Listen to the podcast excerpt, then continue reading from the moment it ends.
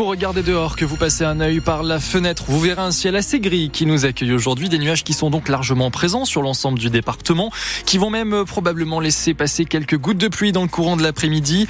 On relève euh, en ce moment entre 6 et 7 degrés dans le département. Météo complète après le journal. Avec vous, Julien Penaud. Bonjour, Julien. Bonjour à tous.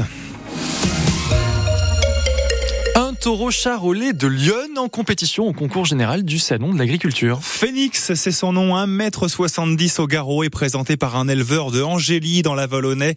Jean-Louis Riot va le faire concourir à partir de 14h et la sélection de son champion, si on peut dire, a été un travail de longue haleine, Thierry Boulan.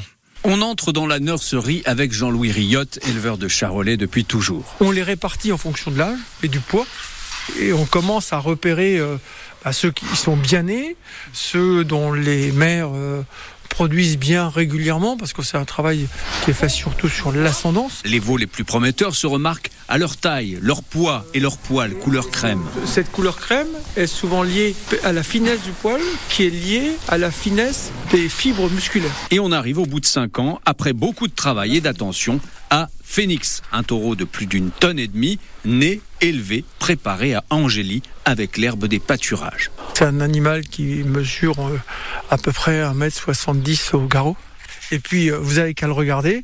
Vous avez vu, il a un équilibre parfait. Nos animaux doivent être musclés et aptes à la saillie.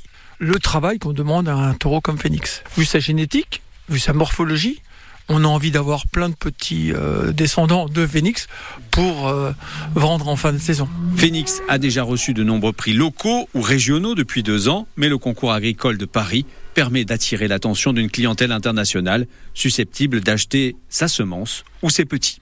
Thierry Boulan pour ce troisième épisode de notre série sur les iconés au Salon de l'Agriculture. Demain, nous donnerons la parole à un, élève du lycée agricole Labrosse d'Auxerre. Jordan Bardella est arrivé au Salon de l'Agriculture. Le président du RN va y passer toute la journée, plus celle de demain. Et il n'a pas tardé à sortir ses flèches pour attaquer l'Europe. Un discours en toute opposition à celui d'Emmanuel Macron, chahuté hier par les agriculteurs tout est contradictoire. C'est-à-dire qu'on nous parle d'écologie matin, midi et soir, on signe des accords de libre-échange avec des pays qui sont à 18 000 km de la France. Et, quand le président vient dire, euh, bah, en fait, on s'est trompé depuis 7 ans, moi j'applaudis, mais, on a perdu beaucoup de temps. En fait, on peut faire tout ce qu'on veut au niveau français, euh, tant qu'on remet pas en cause le logiciel au niveau européen et qu'on accepte euh, que, en fait, des règles qui sont décidées à Bruxelles viennent s'appliquer sur le sol français, même quand c'est contraire à nos intérêts, ça pose problème. Si ce, mouvement agricole, il peut de prise de conscience et on peut se dire bah, que peut-être que ce qu'on fait depuis 10 ans en matière d'agriculture, ça va pas dans le bon sens et que prôner la décroissance dans un monde incertain, c'est mauvais, bah c'est bien, mais on a perdu du temps. Jordan Bardella au Salon de l'Agriculture, la tête de liste RN pour les élections européennes de juin prochain. Il aura face à lui Valérie Ayer du groupe Renew Europe, pressentie pour être la candidate de la Macronie. Le feu, le feu d'une maison tôt ce matin à Villeneuve-la-Dondagre, près de Sens. L'incendie est parti de la cuisine, le logement était vide, il n'y a donc pas de blessés.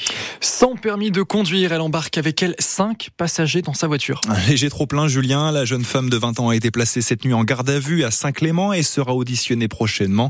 À l'arrière, les passagers étaient légèrement alcoolisés et l'un d'eux a été interpellé pour outrage et rébellion sur les policiers. Lui a jeté un fumigène dans la tribune des supporters corses venus supporter euh, Bastia qui jouait contre l'Agia hier. Le jeune homme d'une vingtaine d'années a été interpellé dans la foulée après avoir été identifié grâce aux caméras de surveillance. Sur le terrain, l'Agia s'est contenté d'un match nul, un partout, ouverture du score, du score par euh, Joubal avant une, égalisation des Corses en toute fin de match. Nous sommes toujours premiers avec 5 euh, points d'avance sur Angers, mais une victoire aurait permis de creuser encore l'écart.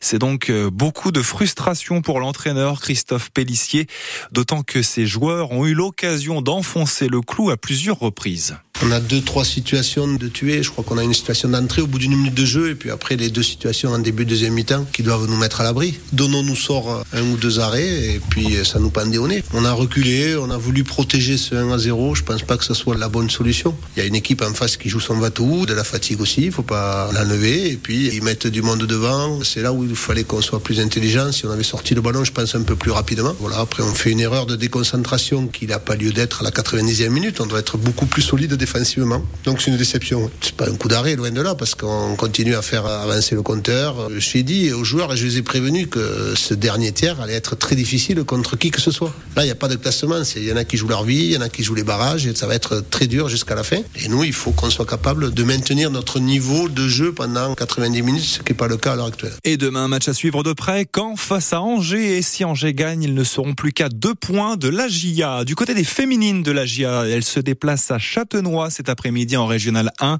En cas de victoire, elles prendront la tête de leur poule. Coup d'envoi à 14h30. En Ligue 1 de football, six matchs au programme. Nice, Clermont, Marseille, Montpellier ou encore Paris Saint-Germain, Rennes.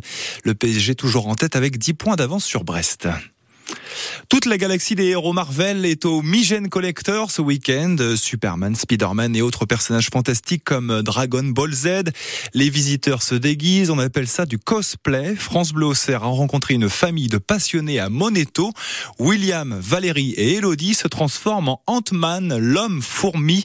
Julie Tescrat les a rencontrés. Au premier abord, la famille Larue est une famille ordinaire.